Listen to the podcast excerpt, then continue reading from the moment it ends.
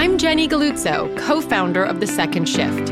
Welcome to our podcast where we talk all things women, work, and well being, how they intersect, our competing forces, and how to create and maintain personal and professional alignment in your life. Let's do this.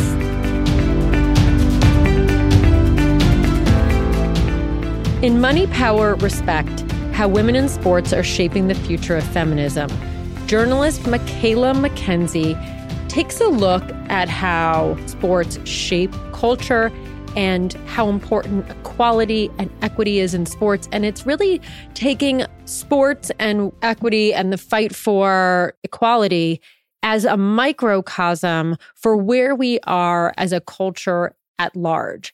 And I found this to be incredibly interesting, partly because I don't know anything about sports. I don't know anything about women's sports. I read the headlines, but it, it didn't come together as a cohesive storyline where we've got like the NCAA and we've got the women's soccer team fighting for equal pay, and how much sports is just a very public and very transparent place that is really where we're fighting at the second shift, but also in the workplace at large in the here in the US. And I found it like incredibly interesting because I'm I'm curious. I didn't really know anything about it, so I found this to be like a fascinating conversation because she's really done the research and seen how this plays out. As well, it's also like the Women's World Cup it just was about to start when we had this conversation. And the World Cup and the Women's World Cup, the women's soccer team has been on the forefront and very, very culturally relevant in this moment when we talk about equality, diversity, motherhood penalty, when we talk about equal pay, the ownership gap, you know, sponsorships, all of these things and how they play out both in sports, but in the culture at large. So I learned a lot and I hope you will too. I feel a little intimidated going into this interview. I'm going to be really honest because you write about women and you write about sports and your book, which is Money, Power, Respect How Women in Sports Are Shaping the Future of Feminism. Now, I understand feminism, future. I am all about those words. When we get into money, power, respect, got it. When we get into sports, is where I feel a little bit like, ooh, I am not an expert in any way on sports or in particular women's sports. So okay. so I'm a little nervous about this about this topic because I just want to make sure like disclaimer I know nothing about what I'm talking about yeah. No, that's totally fine. I mean, I was not a big women's sports fan before I started working on this book. Um, I was covering wellness at Glamour. I was the wellness director there and overseeing um, all of our health coverage, and sports was part of that. And I started covering the US women's national team on their road to the World Cup in 2019 and that's what really pulled me into this world. I mean i you know was kind of a passive fan of sports before that and you know was somebody who watched the olympics every 4 years and would tune in for you know these big sporting events like the world cup. But it wasn't something that was on my radar in a really you know deep sense or certainly i wasn't you know following teams day to day so yeah all that is to say you absolutely do not have to be a sports fan to appreciate this book and appreciate what's happening in women's sports because i think it really is so much bigger than that and does speak to a lot of the things we talk about in feminist and activist spaces Absolutely. I mean, when you're talking about women's empowerment, you're talking about pay equity and you're talking about, you know, equality on all levels within a professional environment. Sports is something where it's a professional environment. It's tricky when you think about it because, you know, and to your point, you you make this point in the book that it's the same power structures and dynamics. It's just that in an office building, it's hidden. Yeah, exactly. In the sports world, it's much more exposed because here you are, you have like a men's team and a women's team. And so you can see the discrepancies so much more clearly than you can when you're hiding it in like a big corporate environment. Yeah, exactly. And I think, you know, that's what has resonated with so many people, me included, you know, about the fight happening in soccer in particular. It's like, you know, here was a team of 23 women who were basically being told, you know, to sit down and be quiet and just be grateful for what they had. And I was like, every ambitious woman I know has had this experience who has felt, you know, told that they should just settle for less than what they deserve and be happy about it. They don't get to go you know on national television. They don't get to speak on all of these platforms. And so i think that really kind of galvanized me to be like yeah this is really important and this is a conversation we should be having in all of our conversations about women's equality. Like athletes are these incredible you know leaders in that space why do you think and again going back to my ignorance in this area there are women you know, you think about women tennis players, you think about, you know, different sports. Why is it soccer that really galvanized the conversation and has like become the area that has much more investment from women who are, you know, celebrities starting soccer teams and people really getting behind soccer in a way that I don't feel like it's been as much behind like let's say, you know, the WNBA what what is it about this moment in time and particularly soccer? Yeah, uh, that's such a great question. I mean, I think you know you point out the WNBA and tennis, like women have been doing work in those spaces for decades, and same is true in soccer. But I think soccer really kind of hit the cultural zeitgeist for a couple of reasons. One, I think there's some really big personalities on that team that's just like that's why we love to follow athletes and sports and celebrities just in general like people who are outspoken and are willing to kind of say it like it is but also you know i think what was happening in soccer was the players got really specific um, and they were kind of willing to go there in showing the receipts and calling out exactly what the pay discrepancies were. Whereas i think you know this is true for all of us and certainly in sports we tend to be a little bit more timid in those conversations. People aren't really naming names or calling out exactly you know how much they're being paid. Like we don't like to talk about money. There's a taboo around that and i think the soccer team really wasn't afraid to go there and say this is exactly how much we're being paid this is exactly how much the men's team is being paid these are the problems with investment and like we're naming names and we're just going all in and what when they came out with this was the rationale like well more people watch men so there's more sponsorship dollars. And so it's really at the end of the day business and it's viewers. Yeah. It's not about skill or whatever. It's just about like the audience, right? You could see how that would be the argument. Yeah. Yeah. I mean, that's a it's a simple question with a really complicated answer. That has been true in sports and is still true in sports in in many cases, not all that men's sports do draw bigger audiences. But you know, what I learned you know is so clear when i was reporting this book is that it really comes down to investment. So like when you look at basketball for example the nba is 75 years older than the WNBA so like they've had nearly a century to build a fan base. They've been reaping investments from the league for nearly a century longer than the WNBA has even existed.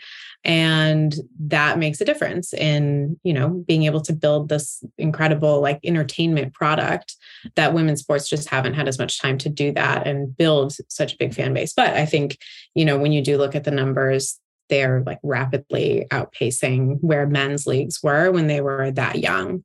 But then yeah you know to your point about it's about audiences not about skill you know with the soccer fight in particular, like there was this very scandalous brief that came out as part of the lawsuit that US soccer had basically claimed that the women were biologically inferior and less skilled, and that the job of a women's soccer player was less demanding than the job of a men's soccer player, which they have since recanted and apologized for. But I think that really did kind of highlight some of the deeper misogynistic views that you know are very much in the water in this space do they play a different game? I don't understand how one would be different than the other. I, I don't know that much about it, but like if it's the same game in the same field, how is it different? Is it a smaller field?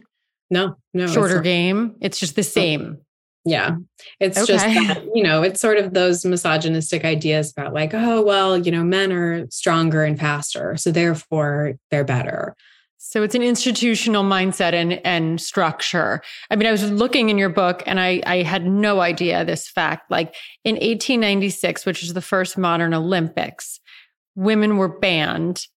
And the reasoning was that it would be unseemly to watch women do sport and that it was about male excellence and female applause for their excellence. Yeah. So when we talk about thought process and structure of where we're coming from, that's where we're coming from. we're here to applaud, not really yeah. to participate. Yeah. And I think, you know, that's why I think sports is such an important arena to be having these conversations in, because, you know, they're not just reflecting our cultural attitudes, but actively shaping them. Like, I think that exact attitude is really inherent in a lot of industries that men are just better and smarter and more productive and you know more aggressive earners or whatever it is depending on the specific job. But they're more important because they're the breadwinners so mm-hmm. it's more important that they have the job and get the money.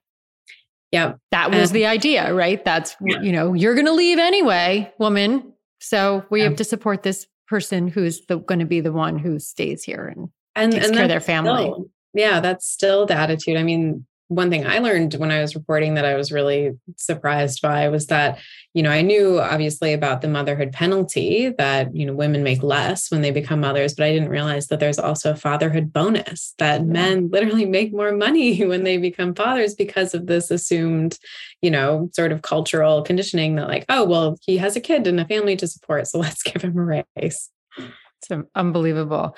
I, I do think it's like, it's a really interesting microcosm of what's happening in like a broader picture, just taking the lens of sports, right? So you've got so many norms are changing right now and just shining like the spotlight on how these things are changing within this world in particular. I remember reading about the NCAA rules, mm-hmm. right? And how that was really going to change college athletes and giving them the ability to make money, be influencers, get sponsorship deals and that that's really benefited a lot of the female athletes. Yeah. In a lot of ways.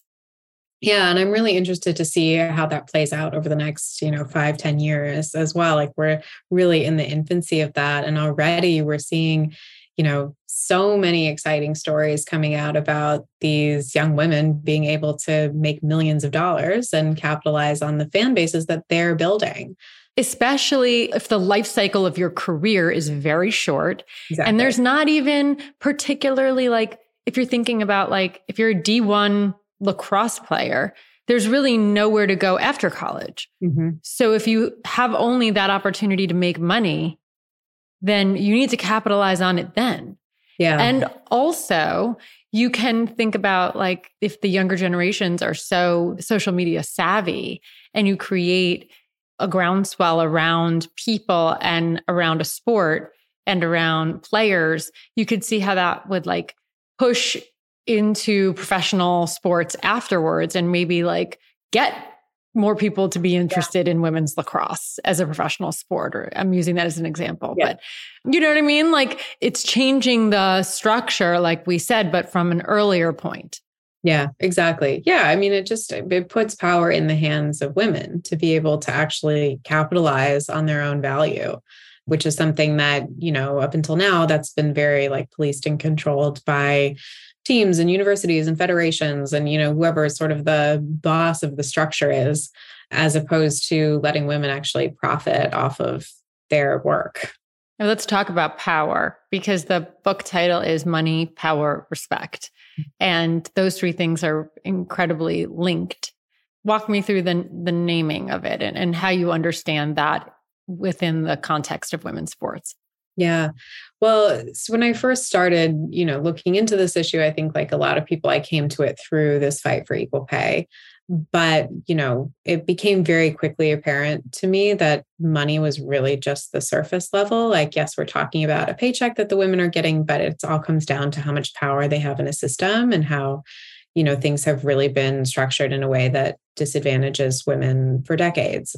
And so that was really important to me to emphasize in the book is that all of these conversations we have about money really come down to a conversation about power and who controls the narrative And then respect, you know that sort of like the icing on the cake for me about really, you know, at the heart of a lot of these conversations, there's just not as much respect for women and for what they do. And that kind of feeds into, you know, talking about the Olympics. Like women weren't respected in 1896 and it wasn't you know therefore it just didn't occur to people that they could be amazing athletes. So i think you know once we see a foundational shift in the way that we think about women the way that we talk about women the way that they're portrayed in the media we'll have a shift in these conversations on money and power.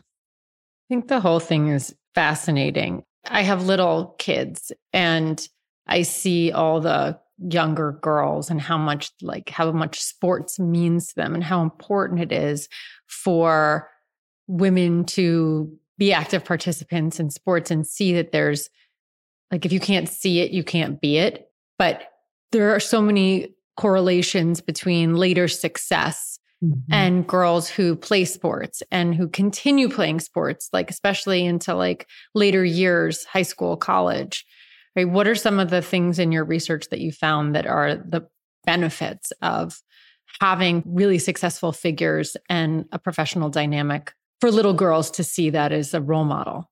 Yeah. Yeah. I mean, it, it's so interesting the tie between sports participation and future leadership success. Like over 90% of female C suite executives have played sports. And, you know, that's that's no coincidence. Like sports is this incredibly fertile training ground where you get to learn how to fail, how to operate under pressure, how to push yourself. You know, you really get to hone those skills like grit that takes you to the next level in the business world. And there's all this research that also shows that women who played sports actually make more money professionally in jobs that have nothing to do with sports later in their careers. And I used to coach for this organization called Girls on the Run, which is so fantastic. And I want to plug it to everybody I ever talk to. um, but they it's a program for elementary and middle school girls that literally like teaches empowerment through learning to run a 5K.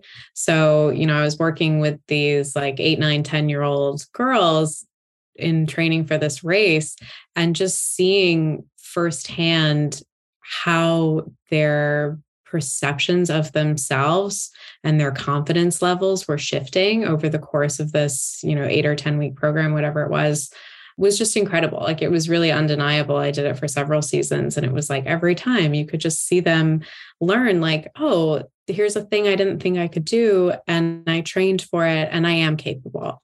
And that was just for me personally that was so empowering and life changing to see like yeah, this matters. Like access to sports participation matters for girls, especially, you know, when they're growing up in a society that tells them that they can't do so many things.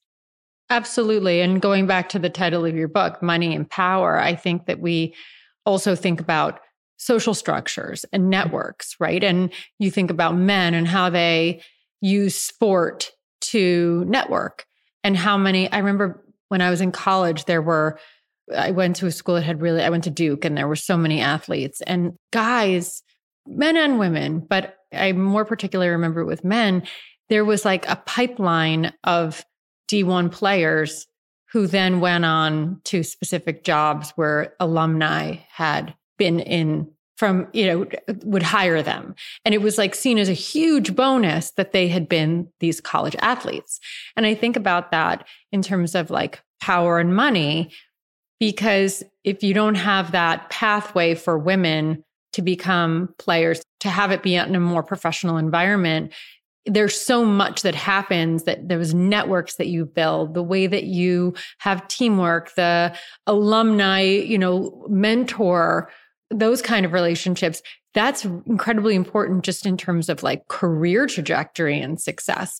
And so the more you can open up those environments to women and younger women, the better it's going to be for their ultimate futures. And maybe that's why so many women in C suites are former athletes. Yeah. Yeah. And that's something, you know, I hadn't really been thinking about the networking piece of it when I was going into a lot of these conversations, but I heard that from several of the C suite women that I interviewed for the book, as they specifically mentioned, like, my experience in sports has really helped me in rooms that are mostly men to be able to a just kind of relate in that way to you know be able to talk about sports and have that common ground but also yeah as as a means to kind of say i belong here. And there's a respect. There's a lot of respect for when you're like oh i was you know a volleyball player. Like you see yeah. the, you see the respect people have for people who have had like success athletically yeah, absolutely. There's one woman I interviewed for the book um, who's a former Nike executive, and she talked about how in a lot of these meetings that she would be in, she, you know, they would take place on a field somewhere, like at an athletic facility, and she would often try and she was a former soccer player, and so she would grab a ball and kind of start dribbling and shooting around, and just to show, like, hey, like I can hang here. Don't mess with me. Yeah. you think you're hot shot. Watch this. exactly. You know, there you've got to take the power back where you can get it. Yeah. It's important. I think that this is, you know, such an important topic and so timely, especially since so much is focused on soccer and we're about to get into the World Cup season. So, where do you see things going? Yeah, it's a great question. I mean, I'm so excited for this World Cup cycle because I think so much has changed between, you know, last World Cup 4 years ago and now just because you know we're just the world cup is starting today and we've already seen so many incredible headlines about you know the success of this world cup and no one's even touched a ball yet. Um, i just was reading just before we got on this call that in australia the matildas the women's team they have officially sold more jerseys already than the men's team has sold during and since the men's world cup last year which is crazy because that's one of those things that you know brands and sponsors often point to of like oh you know no one cares about women's sports. And we're just seeing all these examples of like that's not true. And we're finally getting you know the data to be able to back that up. So i'm excited to see what actually happens once we kick off the world cup. Like it's already been such a success. That's fantastic. Now, I don't think that we can have this conversation without talking about a very tricky topic, which is all the bans and the transports and you know this whole conversation because I don't even know how to have this conversation because it's so it's a yeah. minefield yeah. and oh and I don't really know 100% what I think and feel so mm-hmm. I feel like it's a really like a fluid topic but how is everything being sort of conflated when you're talking about women and then you're also talking about trans and and it, sometimes I think that like we try to make so much headway on things with women. Mm. and then our progress gets stymied when you throw in all these other things. And it's such a it happens all the time. It happened with women's reproductive rights fights. It happens with so many topics you know me too and then all of a sudden it, it gets very choppy and everyone's raising their hands like, well, I want this and I want this. And then sometimes it feels like that can hold back the ultimate progress. Maybe not forever, just in the shorter run. I don't know. Yeah. What, what's it, happening here? How do we, how do we, what are we, what's happening? And how are we navigating this? How do yeah. we, is this a good thing? Is it a bad thing? Is it messing up women's sports? Is it making, you know, we're trying to say we're equal, but then it's not equal. But then it's like, okay, well, men aren't the same as women. So we should, I don't know. I don't know what we're yeah. doing with this. it's very, I mean, yeah, I think your, what you're saying is so true for so many women. Like, it, it is a tricky topic. It's like how how do I think about this? Where do we even approach this? And I, you know, that was really clear to me. I knew I wanted to get into it in the book. I knew that was something I wanted to cover. And, you know, I really so many women I know felt similarly of like, I, I, don't know, like I'm a huge supporter of women's equality and women's rights, and I'm a big supporter even of trans rights. But how, you know, how does that look in the sports space? And and just I think there is that feeling of like it's also fair. Equal isn't fair always. Yeah, right. Fair has to be fair. Mm-hmm. I don't know. Where do we go on equal or do we go on fair? Because they're not the same always. Yeah. Well, when I went into reporting on this, you know, I wanted to you know, first start by looking, well, I wanted to look at two things. I wanted to look at the science and I wanted to look at kind of the cultural impact. And, you know, the first thing I'll say is like, you have to really take a step back and look at the media landscape for issues, especially like this. And number one, there's like this huge overinflation of stories of trans women winning that contributes to a lot of fear mongering. Where, first of all, it's like there's examples of races like a track meet for example ncaa division two track meet CeCé Telfer um, is this incredible athlete she won uh, one race and became the first division two trans athlete to win a race that was like blown out everywhere. Donald Trump Jr. attacked her on Twitter. You know, it's like it's all this coverage. At the same meet, she lost, I think it was five other races. And that gets no coverage anywhere. So it's, you know, she competed against cisgender women in these other races and lost, but no one's saying anything about that. So I think, you know, you have to kind of look at the whole landscape and understand like what things are being blown out of proportion to kind of create this hype that there's you know some great wave of trans women who are coming to steal all of the opportunities from cisgender women in sports and that's just factually inaccurate there's just also like as a percentage of demographic it, right. it's not something that can happen it's just yeah there are currently i mean this was one thing that i was like oh this is so depressing and upsetting is that there are more bills that target trans girls in sports than there are out trans girls competing in sports like and I think that really speaks to what's going on here. Like it's an easy way to get people really worked up and upset because sports, yeah. like you said, it is it is a microcosm of society at larger and culture and where we are. And it's a really it's such an emotional place because sports are something that people care passionately about. So it's yeah. it kind of is an easy thing to use to get people real worked up. Yeah. And I think, you know, to your point about fairness, like all of these bills are aimed and often named something specifically like, you know, the Protecting Women's Sports Act or Fairness in Women's Sports Act. And, you know, I think understanding that there are more bills than there are actual trans girls competing, it's like, oh, this isn't really about fairness. This is about controlling women's bodies again. Like, it's just, you know, another way kind of into that issue that I think is kind of a Trojan horse situation. It's hard because, you know, I know there's even like professional athletes who are very outspoken for women's rights and women's equality who have come out saying that they don't think it's fair for trans men to be able to compete against women. It's like, you know, that's an impo- such a hard situation to put people in to have an opinion on, you know? Yeah. I th- who was yeah. it that said that like Martina Navratilova maybe mm-hmm. something yeah. who said that? And she's such a, you know, huge feminist mm-hmm. ally. Yeah. I, I mean, I think the thing for me, and, you know, when I kind of went into the book, I was I think a little bit more like, yeah, how do I think about this? And, you know, I need to have the conversations and do the research and talk. And after having done all of that and reporting on it for the book, what I came out with a really strong understanding of is like there's no equality for women without equality for all women. And, you know, that includes trans women. And I think you know, we look back at now, we look back at the suffrage movement, for example, where, you know, we had these white women suffragettes who were fighting for the vote for women, but by that they meant white women. And in a lot of cases were actively like suppressing the vote for Black women. And we look at that now and say, obviously, that was wrong and that was horrible. And we needed to be fighting for all women.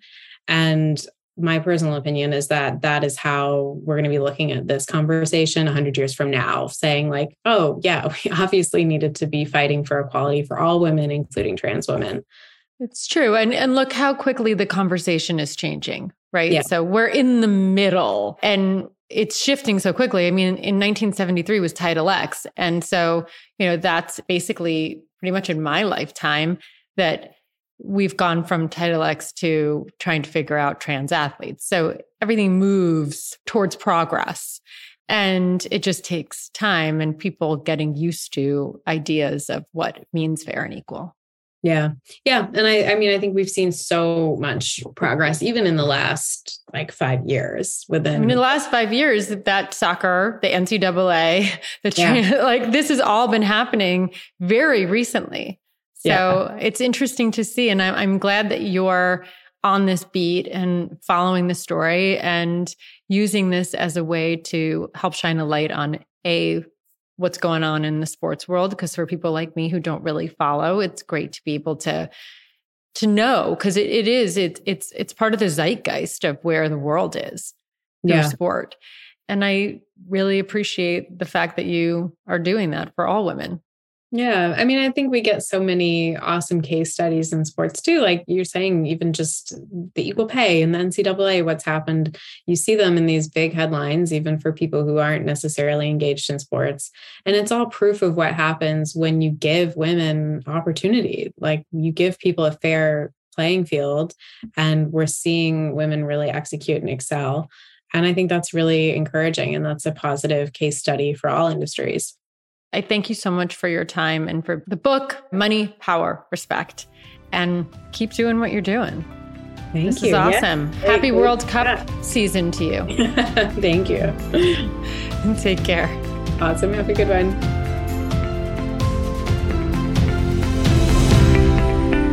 Thank you so much for joining the conversation. For more, you can follow along at thesecondshift.com. Please rate, review, subscribe, and help us make work work for you and for all women.